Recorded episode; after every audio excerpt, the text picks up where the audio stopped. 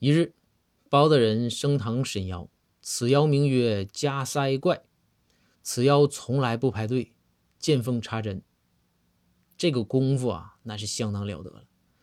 不害人吧，关键是特别的恶心人。包大人看完卷宗，向堂下问道：“堂下加塞怪，目无法治，扰乱公共秩序和交通秩序，你可知罪呀？”此妖一听，大喊冤枉：“大人，小的冤枉啊！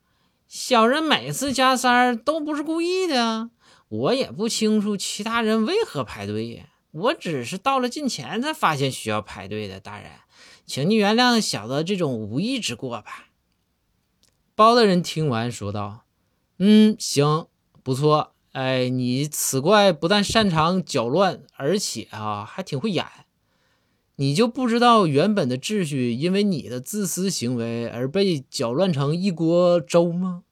导致了秩序的堵塞吗？这样吧，既然你这么能搅乱哈，咱也别浪费你这么高端的天赋，咱让他发挥一些积极的作用，你看行不？本府啊，修书至地府判官，判你啊，来生转世成搅屎棍。